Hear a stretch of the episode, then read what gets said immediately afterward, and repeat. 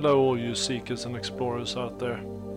Welcome to this uh, podcast from the Alchemy Experience. Today we are having a guest on, and it's Jason Holzer, who's the author of a most fantastic book, Shattered by Suicide, Renewed by Resilience. So we spend this podcast in a discussion talking about the book, of course, and his journey from when he was 17 year old, lost his father to suicide, and how he's come back and built, you know, his life and his purpose around his experiences. Jason's self-professed uh, purpose in life is to help others build resilience as a means to combat mental health health uh, challenges. And uh, he does this through uh, working with children and parents uh, through sports and sports coaching. And his work is uh, most grounded and approachable uh, in his advice and the coaching that he does. So, without further ado, let's get into the discussion. Enjoy. Welcome, Jason. Appreciate you being here with me today. Well, Chris, uh, it's great to be on here, man. Thanks for having me. It's always good to talk to my friends across the pond.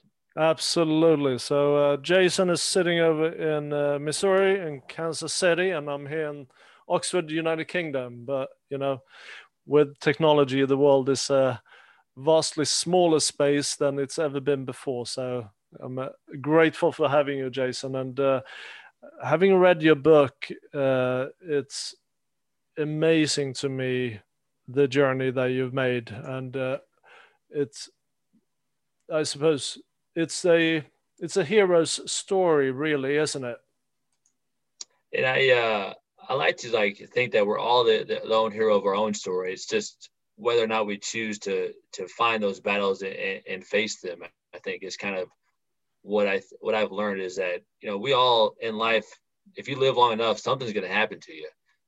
The question is, are you are you willing to try to be that hero for yourself? Yeah.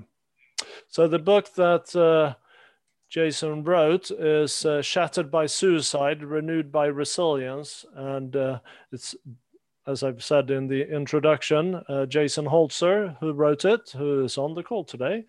Um, and uh, it's really a, a, story about Jason's experiences with his father committing suicide when uh, Jason was 17 years old. And I don't, don't need you to uh, age yourself, but uh, it, it, was a while ago. Uh, yeah. Hey, you know, it was, uh, it was, it's, you know, it's ironic that we're actually coming up.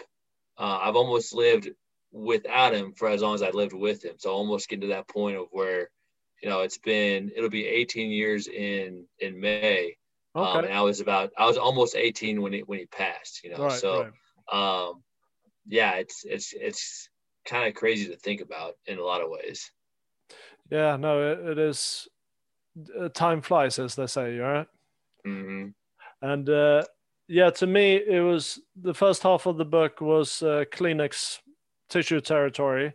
Um, a lot of uh, tears shed in uh, compassion and empathy for for the uh, you know 18 year old boy and the uh, challenges for you and your family but then the second half of the book um, was very much about how you work the the tools you use to get through it with support around you and the uh, kind of mindfulness techniques that you use to uh, uh, push through.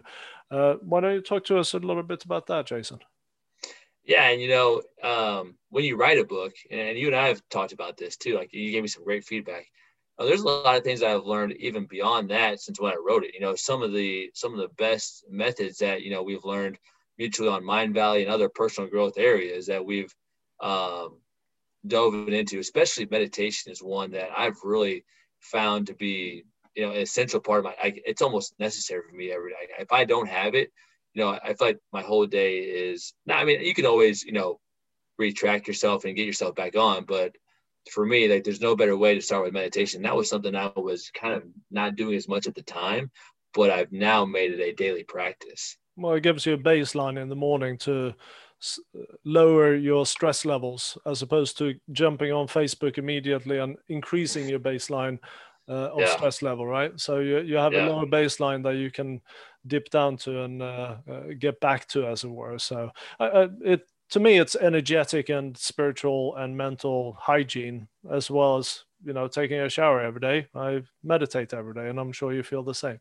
Yeah, or like going to the gym and exercising your muscles, or you know, you name it. It's like that holistic health of hey, mind, body, spirit. You know, mm-hmm. and then if you take care of all three of those things, then it's amazing what we can do as humans whenever we truly are in tune with ourselves in all aspects. Absolutely, absolutely, and uh, the so in terms of the journey you've had, um, and we'll probably be jumping back and forth a bit here, but one thing that you talk about, and it's in the title of the book, is resiliency. Uh, where do you, when you experience a cataclysmic trauma like you did, um, and in my experience, when the times I've had not to that. Well, I've lost a, a, father myself, but I wasn't that young, and it wasn't suicide. But you know, still loss. But other uh, situations I've been in, where you, it's almost like you have a blank space in front of you, and you can't see yourself. You can't actually visualize yourself in any capacity or any identity in the future, right? Mm-hmm. So how do you how do you end up with that blank canvas and rebuild that resilience? Or how do you find that resiliency and how do you rebuild and paint that picture of uh, your future self?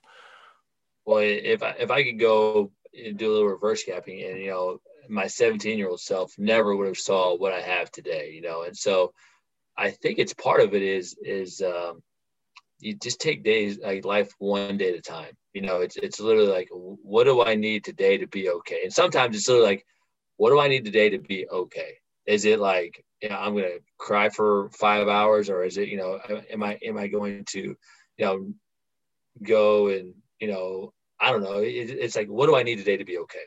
Yeah. And for me at that time at 17, you know, I my emotions were I, w- I would literally go from feeling every emotion on the to feeling nothing, and then that kind of turned into myself of like, you know, asking questions like, what could I have done differently? Like, you know, confusing, complex questions. And then, and it's like, lack of self confidence, lack of self worth. There's some shame. There's some, I mean, all kinds of negative emotions get swirled inside of you where it literally almost grips you and turns you into a vice of, and, and you, your, your body is so exhausted that you literally go numb. And I would, and I danced between that, you know, shortly after he passed away of not even knowing what do I do next? you know, and it was part of it was, you know, the the community aspect feel of, of people coming to your aid, of people like, you know, the family aspect of like just checking in on you and mm-hmm. and allowing you to to listen what you're going through and not in, in a non-judgmental way. Just like, hey, I'm just I'm just here to listen. Like I'm just here to like like what is this like for you? And then when you're able to get out of your head, when you're able to get out of all these like things like these stories that you're making up and, and you're just able to get them out it's there's it's it's the start of of healing. And there's there's a grief process that everybody has to go through. Yeah.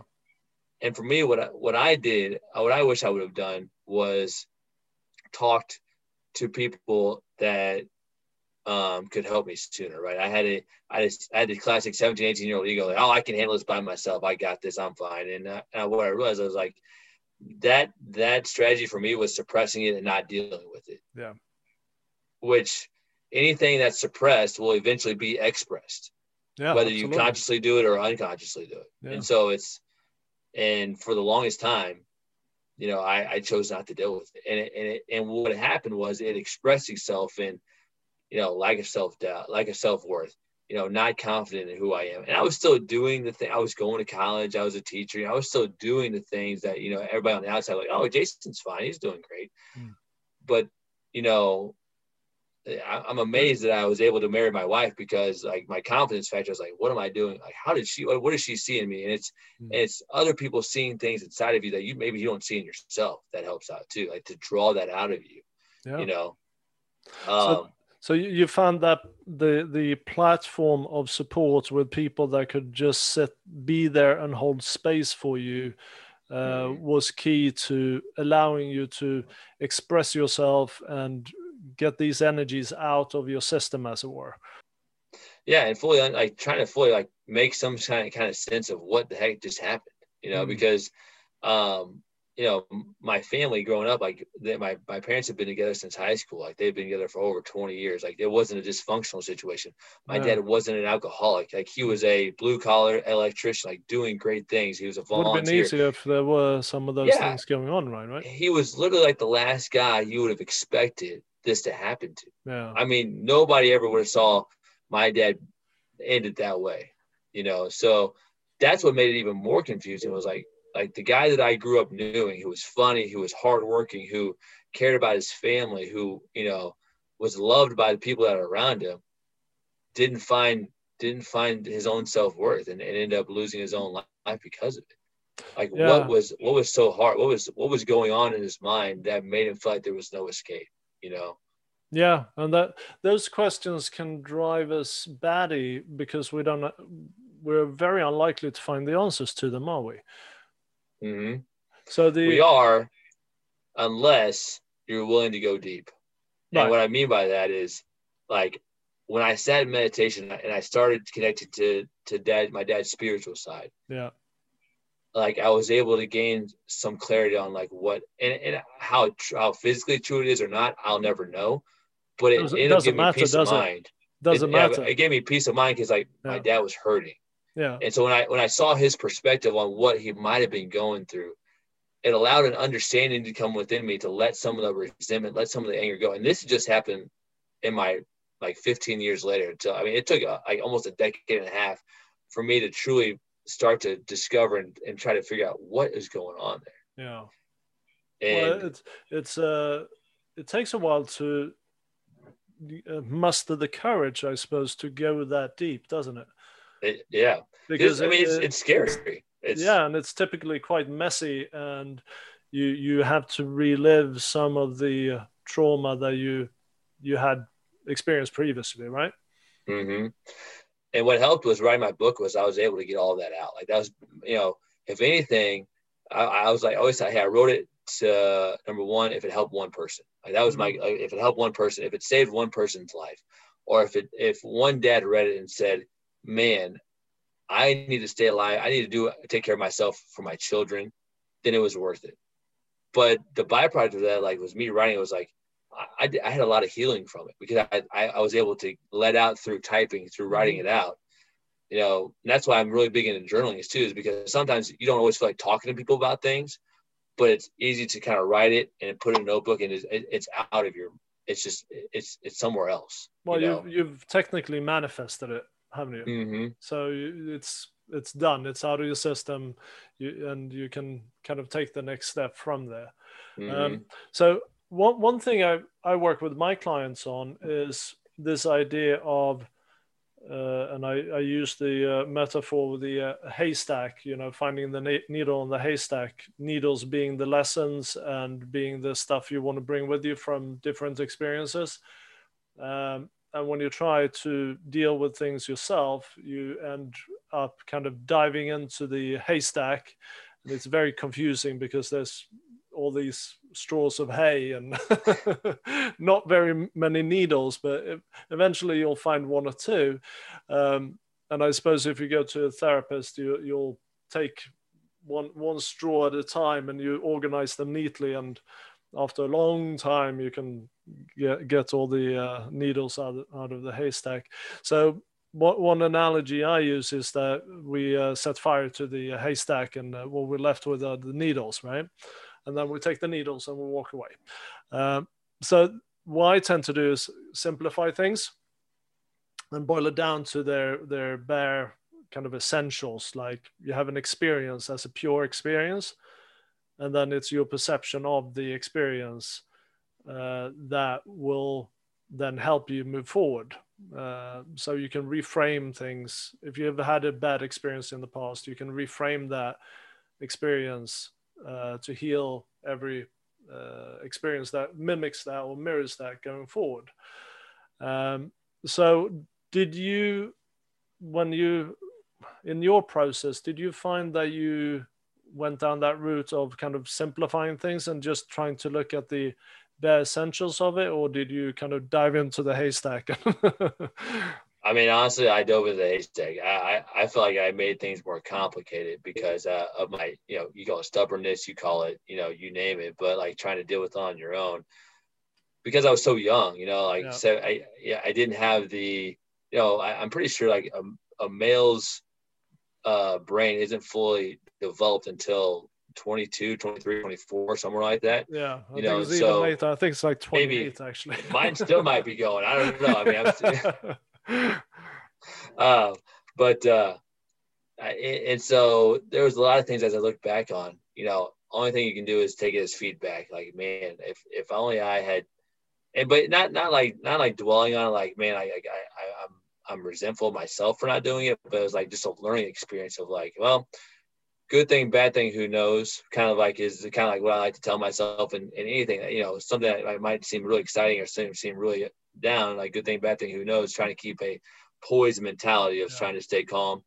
Um, but the, the, lessons I learned by, like you mentioned, uh, going in and the needle in the haystack and taking a pitchfork and just shoving stuff everywhere, right? Hmm. Was I realized like I, I need people. I, I need to open up. I need, I, I can't, I can't do it alone. And, and, and if that was the one lesson I learned, then I can take that and apply that to everything I'm doing. Like whether it's my marriage, it's, it's raising kids, it's teaching, it's, you know, uh, learning from guys like yourself. Um, it's, it's, we were meant to have a village mentality. You know, we yeah. weren't meant to do this alone. And so when you go against that, you make life harder on yourself.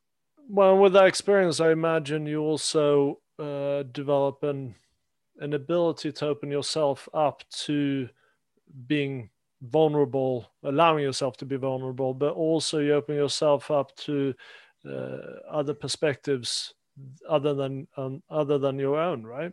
Mm-hmm. It makes it easier because you haven't always been right. Yeah, and it's actually it's actually easier now because I actually seek people who have different opinions than me. Like, well, what do you see on it? Oh, as opposed to like you know what what we tend to do in society now, thanks to you know if you if you watch Social Dilemma, you know what I'm talking about. Like we get fed our own perspective all the time, and so anybody that has someone else's different perspective, we think, oh well, we're judgmental. Whereas opposed to like seeking other people's perspective actually gives you empathy, clarity. Like, oh, I didn't realize like I was coming across that way, or mm-hmm. you know, you name it. Like, so for me, I've learned to actually seek people who, you know, think different than me, who actually disagree with me. And if I could see their perspective, now I have a more holistic approach to life. Absolutely. And I, I think it uh, enriches life as well if you can, uh, if once you sit down and you understand all the different perspectives of one truth, uh, truth being a paradox, where anybody who looks at the truth will have a different opinion of what the truth actually is. Yeah. Uh, if you can understand all of those uh, different perspectives, you become more compassionate, as you say. You become more willing to accept others and love others and understand uh, the the oneness, if you like. Because you know, like there's and uh, Vishen talks about there's two types of truth, right? There's relative truth, which is like different religions, like that kind of stuff, and then there's absolute truth. Well, I know if I drop this rock, it's gonna fall like gravity is an absolute it's to happen every single time you know so with some of those relative truths is like that's where we got a question is like well why do i believe this? Like was it somebody else's belief that that they told me i should believe this? Is it actually my own? You know is it experience or is it a and if it's and if it's okay to believe that if it, if it still connects with you cool. But i think that's why we don't question things enough. You know we allow other people to do the thinking for us and then we end up with a life that we don't want. Absolutely. You know, so, I, th- I think a lot of times people when people start asking the question that's when they're in for the ride of their lifetime. Mm-hmm. you know they start asking questions like why do i believe this? Why am i doing this? Why are why are why am i not doing more for myself? You know etc etc once you start asking those questions then it's that slippery slope to uh, nirvana as well. that, that's when you it's going to be a messy ride until you get there, but you are going to end up uh, somewhere far better than the uh, just walking, sleepwalking through life, right? Yeah, well, just an example too, like retirement. You know, the the idea that you retire one day and you're just kind of done with your career. I'm like, that's like a sentence for like, hey, you know what? We need you to die sooner, so we don't have to keep paying your social security. So yeah. like, we're gonna have you do nothing, and you just kind of try to just kind of float through life after you've worked for 30, 40 years. I'm like, I'm not retiring, like, cause I like that's like, no, that's not. I'm sorry, but that's that's an old way of thinking mm-hmm. that it's not for me. Thanks, but no thanks. You know, like I'm, I'm going to keep doing. Now it'll look different. I'll be doing more and more of what I want to do as I build credibility. Like, and but I'm going to be doing something impactful, something exciting, something that's going to be on purpose. You know, I'm not just going to be like, hey, I'm retired now, so I guess I'll go volunteer at church for a couple hours a week, or I'm going to go to the grocery store three times a day, or it's not. yeah, and I, I remember the uh, mortgage company several years ago asking uh, the retire expected retirement age, and I said, uh, "Where's the box for I'm not retiring?" And they're like, "What do you mean?" It's like I, I don't intend to retire. They're like, why not? it was like so foreign to them, you know, being yeah. a bank uh, as well. You know, it's like, no, I have no intention of retiring. You know, and I, uh, yeah, that concept I learned from uh, like Bob Proctor, who's 86 years old and is like just you know on like just sharp as as a tack. Mm-hmm. Like his mind is still like. I'm like, that's that's what I want to inspire to be like. I mean, I want to be like that guy. You know, like holy cow, he's 86 and he has no inclination of like slowing down. And, and I love what he says. He's like, you know what? Learn to slow your thoughts down, but speed up your actions. Mm. So that paradox of like think slower, act faster. Yeah. I was like, oh, I like that. Like, you know, the more clarity you get, mm-hmm. the more you will your actions will be, you know, in flow and and actually more productivity, if you will, because you have so much more clarity. And so therefore you're it's easier to take action. And actually your your thoughts will come quicker as well. So your thought process will be quicker when when you um, allow for that clarity because there's not so, uh, such resistance is there? Mm-hmm. um, but yeah no i think I, i've set a target of uh, about 130 years i'm going to live. So uh, I got a long way to go. So that's that's exciting, man. That means we got uh, at least eighty more years to be friends, man. That's great. Absolutely. you got to you got to stick with me though. Uh, hey, likewise, man. I'm thirty, dude. Thirty-five. So that means I got a, I got hundred more years. So oh, there you go. So I might have to live a few more years on top of that then. but yeah, no, it's and thing is with the technologies that are coming up now with the exponential. Um, acceleration of technologies that we have seen in i mean in the past was in the past 10 years there have been more innovation that there than there has been in the entire life or humanity as a whole. Um, it is exponential and it's only going to accelerate from here. You know we are going to see uh, medical technologies coming up in the next 10 years that is going to allow us to live an extra 30, 40, 50 years. Mm-hmm. You know, when they are able to grow a new heart that is a complete, perfect replica of your own heart, because they take it from your uh, stem cells and all that. You know, it's it's um, so the, it's not at all a pipe dream. That's the what's so funny about it. But when you tell people now, because people still live in the thinking of what we have had as a terms of technology, they're like 130 no you no you, you're dreaming boy. I go not not really. It's not as far as fetched as what you might think. And you know it's cool too like whenever you say something crazy like that like you know quote unquote crazy the people that are like oh yeah that's that's easy like those those are kind of give you like the hints like I'll be around those kind of people. People that are like oh that's not gonna happen whatever like okay now I know like eh. yeah. Bye bye I'll, I'll, I'll see you later. Yeah I don't need to be around. I'm sure you're a nice person don't get me wrong but I don't you know spend too much time with you because you don't want to be brought down from like that thinking too. You know, because no, you become. Where, where, where did I see that? So in five years' time, uh, or I think it was someone who wrote it on uh, the uh, the uh, Telegram group that we're in, but they said, um, yeah, what you read now and the people you surround yourself with now is going to be who you're going to be in five years. Mm-hmm. which to me, I was like, man, I'm really excited about that because yeah. like people are people you choose to associate with, associate yourself with, that's who you're going to become. I'm like, huh, heck yeah. Yeah, absolutely. it's very cool, isn't it? So, yeah. so now uh, the you've come to this kind of uh, enlightenment of your situation, and you've uh, you've been able to through resilience take yourself through and with the uh, support of your community take yourself through to you know growth. You you made yourself a hero of your own story right? Mm-hmm. and i'm sure you, you wouldn't uh, proclaim it that way so i'll do it for you. Um, but well, thank uh, you. so you've created this concept called uh, 4D athlete. Um, and you're looking to use athletics as a means to uh, attack. I don't mean to say attack, but to to work with suicide prevention and mental health. Do you want to talk talk to me a little bit about that? Yeah, you know, um, sports is is an authentic thing that a lot of things that we learn in sports transfer can transfer into other areas of life. So we feel like it's an injustice not to teach uh, athletes, kids, you name it, while they're playing sports, the skill sets that they truly need, the essential life skills that they need to be successful in anything they do. And what we've seen in America here is that a win all cost mentality, like it's it's focused on what you do on the scoreboard. Like it's did you win, did you lose, and that's that that bases on if you were successful or not. And so our thing is we have these athletes who are in multiple years that we can we can form them into like um, like super athletes, superhumans, you name it, by teaching them skill sets that are going to make them resilient, better decision makers, um, more compassionate, you know, understanding how to build habits, their own definition of success. But we're missing a mark on something. And again, we feel like I would, and I would go on to say it's an injustice not to teach them while they're that age. It's an injustice to only seek wins and losses.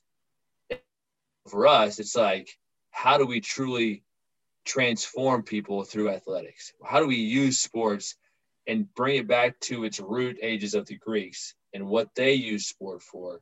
Because that's timeless. Like, you know, there's these things that are just timeless that, that, that carry on before I that were here before I was here and that will carry on after I'm moved on.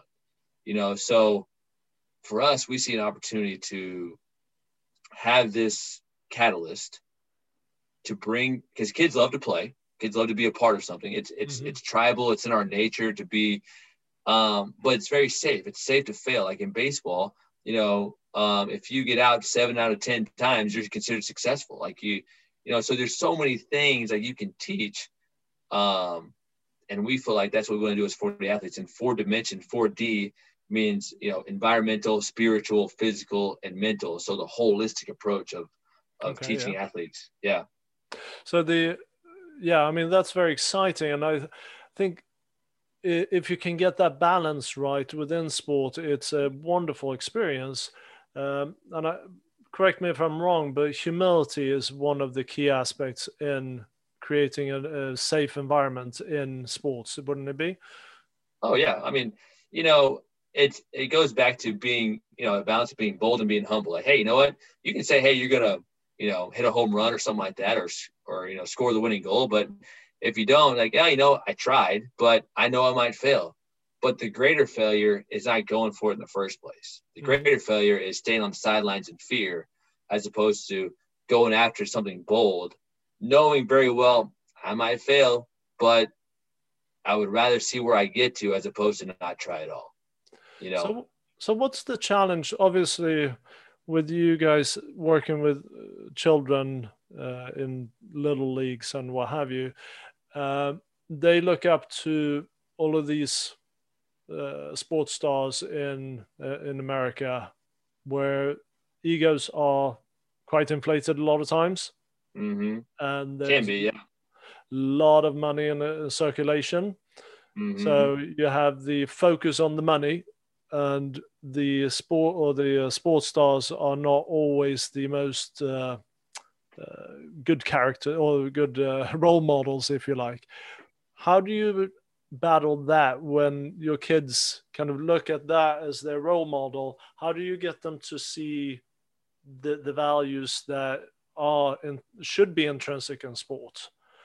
Well, the good news is, Chris, there's a lot of athletes. I mean, for every one athlete that is, you know, egotistical and, and self-conceiting, there's also on the opposite like, ones that are very, you know, altruistic and have high character and have a likable, like I would, I would love my kid to be like that kind of thing. So it's, it's us, you know, our, our mission next is like, you know, finding those, those coaches, those athletes that have that same holistic approach mentality to help shift the mindset of what sports is now to what we what we think we were trying to get back to. So it's it's it's literally like and and, and here in Kansas City, Missouri, we have that in our backyard with Patrick Mahomes, who you know is a phenomenal athlete who's very young, but also um, seems to be seems to be a great leader. Seems to be have a lot of things in place that that he's going to succeed. Like his dad was a former professional athlete that did a lot of good things. Uh, you know so it's it's connecting with with influential athletes like that that have a mission and a purpose beyond the sport that they're playing. Okay. Well yeah because that's always a challenge with the, your own children right? Or my own children who who mm-hmm. the children it is now that you know they listen to music and they watch youtube and you know they pick up a lot of questionable viewpoints uh, coming asking oh pa- papa is this true? I saw this on uh, youtube and it's like don't believe everything you see on the internet. Yeah. But it's it's the same you know they are impressionable and they do pick up cues from people they revere and you know sports i know in america uh, i suppose over here in europe as well with the world cup I suppose mm-hmm. that's the only thing here for us uh, with the what we call football and you call soccer.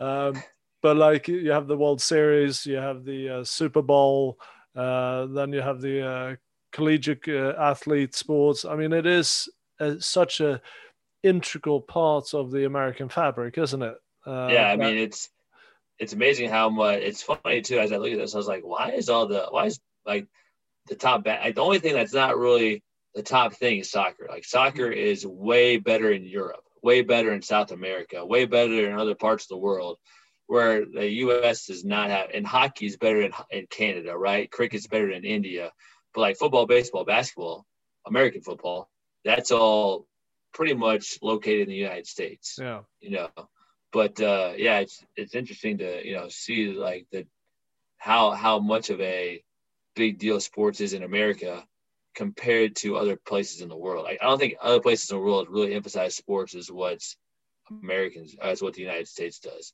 except for the World Cup, except for soccer. That's one exception, I think. Yeah, uh, and I, I, think the in most other countries you have, like in Sweden, for example, ice hockey is a huge thing. Mm. Uh, the town I grew up in in southern Sweden, we have uh, two handball teams in the uh, in the uh, top league in uh, Sweden. So handball is like religion, you know. but in okay. America, yeah, yeah, yeah. in America, I, uh, I think you have more sports. It's more sports that are very popular, like baseball and football and uh, what else do we have? Basketball, yeah. Basketball. Mm-hmm. You have ice hockey is also NHL, obviously huge as well. So how do you tie in this with just tying back to the uh, suicide prevention, how do you tie this in? Is it to get the kids to grow up and be resilient and uh, not be, uh, have end up with suicide ideation, or is it bringing the father or the mother or the parents uh, to interact closer with the children in through sports? How does it work?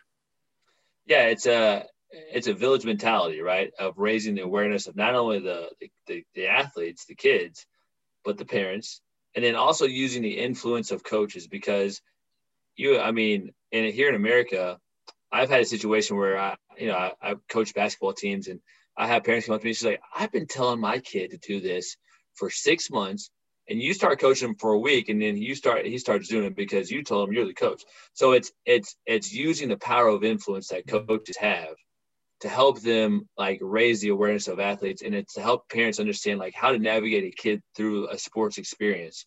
Um, because you know a lot of times parents will will feel like that their kids have to play sports or they're going to be left behind or they're, if they're not doing this then or you know like some of them like hey you know i didn't make it but my kid's going to make it so you're going to play this sport. And um so it's really it's really um, the village mentality of like having coaches parents and, and, and athletes all be allies with each other hmm. lifting each other up teaching them the things that you know things like what is your definition of success how to build habits, what's the connection between your mind and your brain, how to be relentless, how to be resilient, how to build communication skill sets, uh, nutrition wise, how to use food for fuel as opposed to food for, food for pleasure, right? which you know that's fine, but like the the sole purpose of food is to fuel your body. So what are we doing there as well? And so it's raising the raising the conversations that are being had and using sports to really get those started. You know, yeah.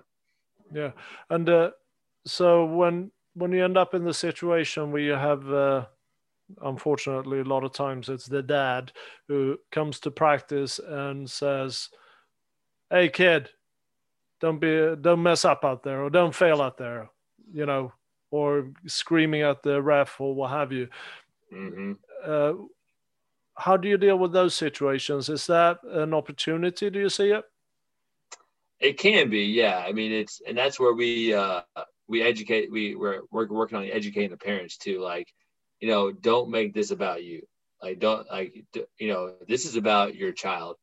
And if we can help them understand that, you know, this is their experience and that failure is okay and that things aren't always going to go their way and that you are actually the example of what your kids are going to be like, whether, you know, your kids admit it or not, they're going to be around you the most. So they're going to become who you are, who you're like. So if you're the radical, like, and it's funny here in America, like, you know, in, in a game, it's like competition, like, like just fuels emotion. Like you, used to people going ballistic, like, dang, I didn't know that was like that they were like that. I, I've never seen them like that before. It's like, you know, we have lost the ability to understand why our emo- why we have our emotions, and we mm-hmm. allow them to overtake us in competition.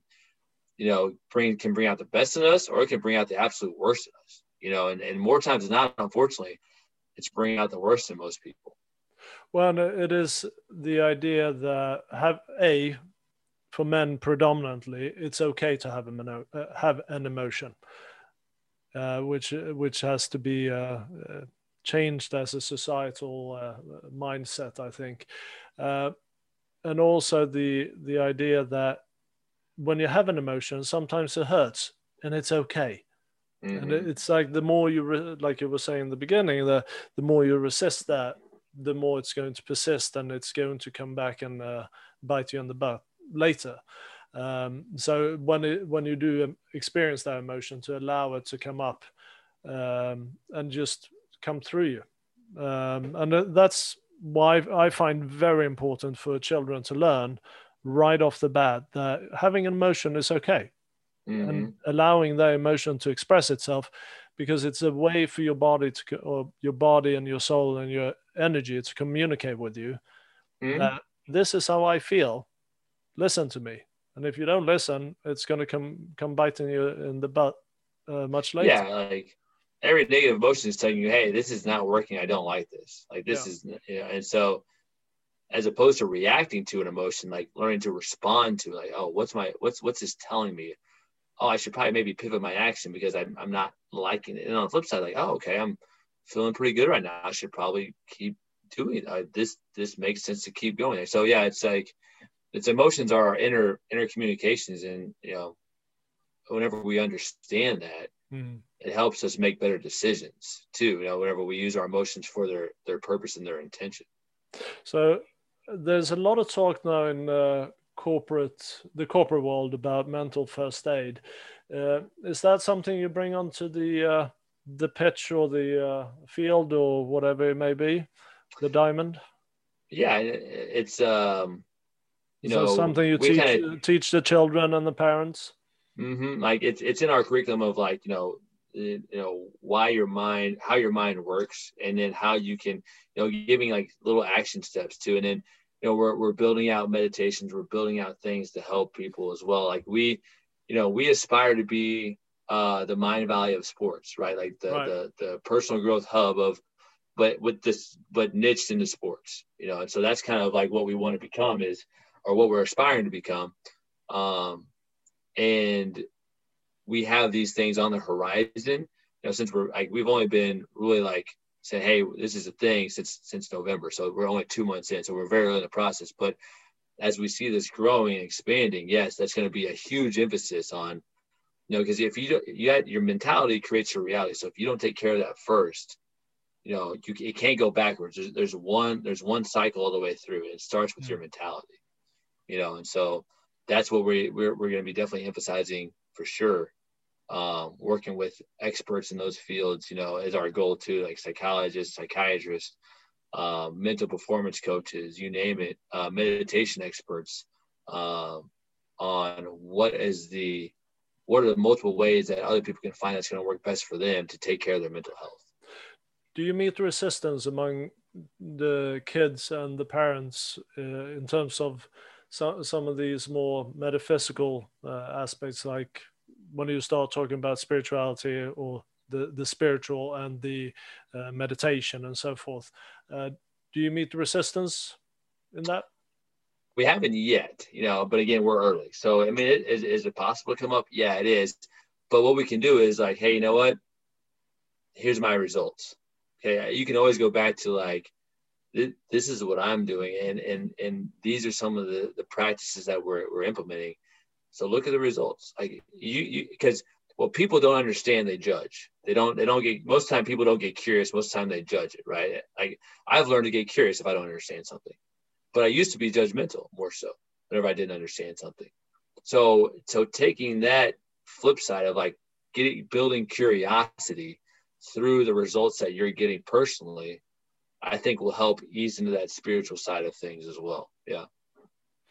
Yeah, and it, it is exactly like you say. People don't understand what they don't, um, what what they're not familiar with. So, bringing something like meditation, just meditation, uh, just the word meditation might uh, uh, scare a lot of people off. But it, just using different uh, uh, method or terminology like relax relaxation techniques or mm-hmm. whatever it may be and i mean one thing i teach my clients that don't have a meditation practice is to just sit first thing in the morning swing their feet over the uh, side of the bed put their hands on their chest and breathe mm.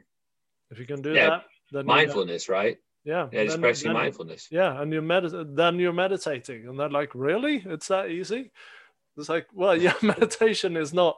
There's no set rule that this is meditation. You know, it's like, yeah, you, you it's like sleep. Meditation comes to you, and uh, yeah. the the more time you spend just allowing allowing yourself to be with yourself, the the closer you're going to get to get that meditation to come to you, right? which so, is uh it's, it's, it's in some ways it might be tougher for a lot because there's so much distraction, especially with devices. And like the, the down some of the downsides of technology is like learning best practices. And, and mm-hmm. if you don't learn those and it's like your mind's just continuously distracted and flooded with things that you never allow you to get to a you know deeper state of mind you know? No absolutely but that's one thing is absolutely. um, that we're trying to help out as well. Yeah. Yeah and i suppose if uh, if you have any kids that practice uh, any martial arts, the, all the dojos practice some sort of uh, meditation before and after mm-hmm. practice, as far mm-hmm. as I mm-hmm. know, anyway. So it's yeah, it yeah, yeah, for sure. Might be an e- easy way to explain it that way too. So, so the what's the work?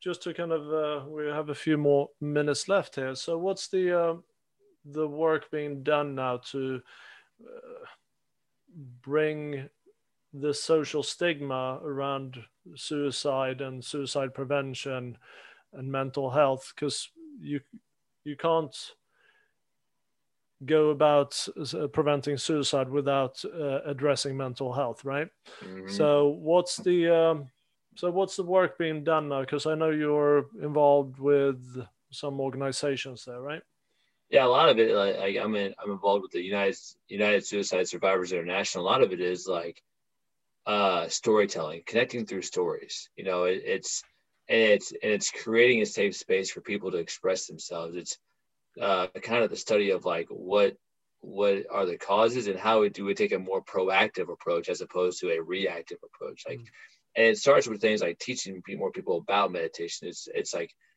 you know not making it so taboo to talk about like where if you're if you are having thoughts like you know there's there's a lot more you know like there's like 911 dials now for for people to call anonymously or and so that's kind of where it seems like it's going is you know focusing on storytelling uh, focusing on a more proactive approach um, which is like you said incorporating meditation um, understanding your mind body connection you know understanding like what's causing the the thoughts that's going on in your head um, and and learning how to challenge your thoughts learning how like yes you can challenge the thoughts that are going on in your mind and you can create original thought. That's what makes us human.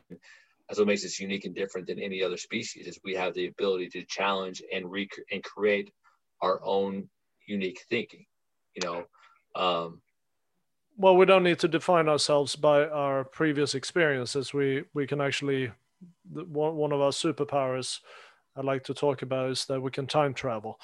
Mm-hmm. um, especially when we meditate and we can go back and look at experiences we've had previously and and change our mind as to how we perceive those experiences.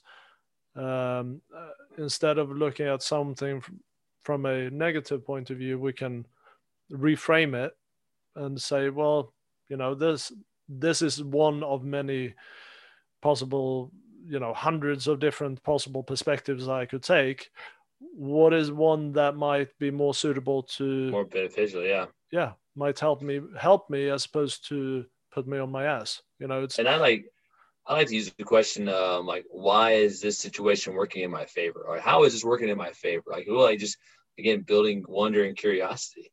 Absolutely. like, oh, man it, it may not be the and that doesn't mean it's going to be enjoyable easy. It might be uncomfortable. It might be you know challenging but it's like when you give it purpose and you're like, oh, this is like maybe I need to go through this because it's preparing me for what's next. Yeah. You know, you know, and so then when you create a positive meaning associated with the event that experience you're having, it makes it, you know, more worthwhile.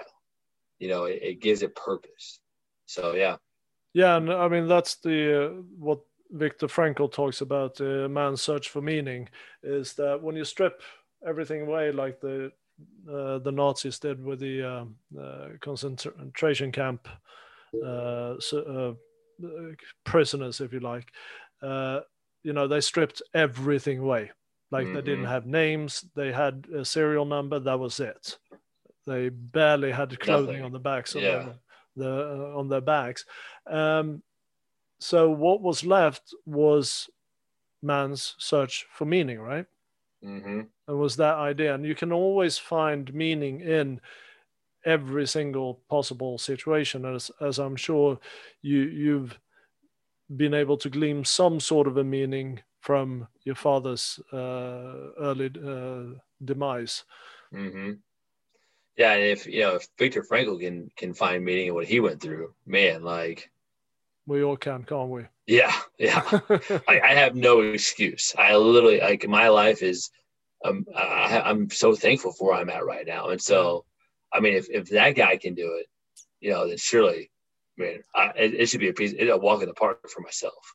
But then again, I think people also need to um, and I think that's part of the mental health aspect because uh, a lot of people are probably walking around doing saying what we're saying. No, uh, oh, I shouldn't complain because the you know people have it worse. But at the same time, the trauma one experience is from one's own expect uh, perspective, and it's from one's own um, platform of experiences. So. Mm-hmm you know, if the worst thing that happened to me was that I got a slap by my mother when I was five years old, then that's the worst thing that, you know, that is a trauma. Mm-hmm. So just because it's not as bad as something that happened to someone else, it doesn't mean it doesn't diminish the importance doesn't take away no yeah because everybody's always living through the lens of their own personal experience exactly right? so exactly yeah mm-hmm. so i think that's sure. important to uh, to recognize as well and so how do people i'm going to put this in the show notes but uh, how do people get in touch with you jason Yeah, uh, LinkedIn um, and you know Instagram are kind of my most um, active ones, as well as our our uh, websites for 4dathletes.com. So that's a um, numeral four D for Delta athletes. Number, yep. Uh, dot com. Okay, mm-hmm. cool. And uh, yep. Of course, your book uh, "Shattered by Suicide, Renewed by Resilience" is available on uh, Amazon. It's on Amazon. Yep, yeah. It's uh, the uh, actually the audiobook kind of a you know as we as we wrap up the audiobook's kind of a cool story. Um, I you're able to put it on like this partnering company that that will let you put it out if anybody wants to audition for it. And a guy out of Las Vegas reached out to me and said, "Hey, I lost my dad. I lost my son to suicide on May 8th uh, of 2019. He's like, I would, I would love to, to do your book. I'm a, I'm a voiceover guy. I'm, i have a radio station in Vegas that I, you know, make, make audio books from. And, and I was like, oh, wow. Okay. And, and May 8th was actually the day my dad passed away, which was oh. like, holy cow. I mean, you know, kind of those like, there are no coincidences. You know, that was, yeah, it was like, I could have never have done that myself. That was, that was much more than, there was something more than me that did that. You know, higher intelligence God, yeah. however you want to phrase it, right? Yeah. Um, and so it's on. And so he did a way better job than what I could have ever done. Um, and, and it's on audiobook as well. Yeah. Oh, cool. And that's on uh, what site? Audible. Oh, it's on Audible. Okay. Mm-hmm. So that's through uh, Amazon as well, then. Mm-hmm. Yep. Yep. Cool. Cool. Yeah. No, it's been great talking to you, Jason, and uh, really kind of diving in deep into some some of the uh, the work that you're doing, but also uh, you know the some of the experiences you've had. And uh, thank you for coming coming up today and uh, showing yourself vulnerable and uh, sharing with us. Yeah, well, thanks for having me, Kristen. You know, I, I've learned so much from from your insights recently too. As you as you're um, you're so well written as well. You have such a gift and skill to write too, and uh, you know the, the things that I have learned from yourself in, in a short period of time that we've known each other. I'm excited to, you know, as the future grows, uh, and especially you know once we're able to be out and about again and, and, and travel and that kind of stuff. It's it's gonna be it's gonna be very exciting. I'm I'm thrilled to to be in the same space as all the people that we're getting to know as well. Physically, same same physical space. Yeah. Yeah, it's, it's going to be wild, uh, isn't it? So we're we're all looking forward to that, Jason. And uh, yeah, but uh, thank you very much for your kind words and your encouragement. I appreciate that myself. So, but uh, I thank you for joining us today. And uh, this has been uh, Jason Holzer joining me today talking about suicide prevention. Hope you enjoyed that conversation. I, for one, is uh, a huge admirer of people that make their way through these types of uh, terrible traumas and uh, challenges in life and come out stronger for it and can bring that type of healing to uh, others that are experiencing the same thing. So I wish uh, Jason all the best and uh, good luck in his work and as he, he reaches out to the millions and millions of people that should uh, be touched by his work. And I appreciate you for spending this time with us.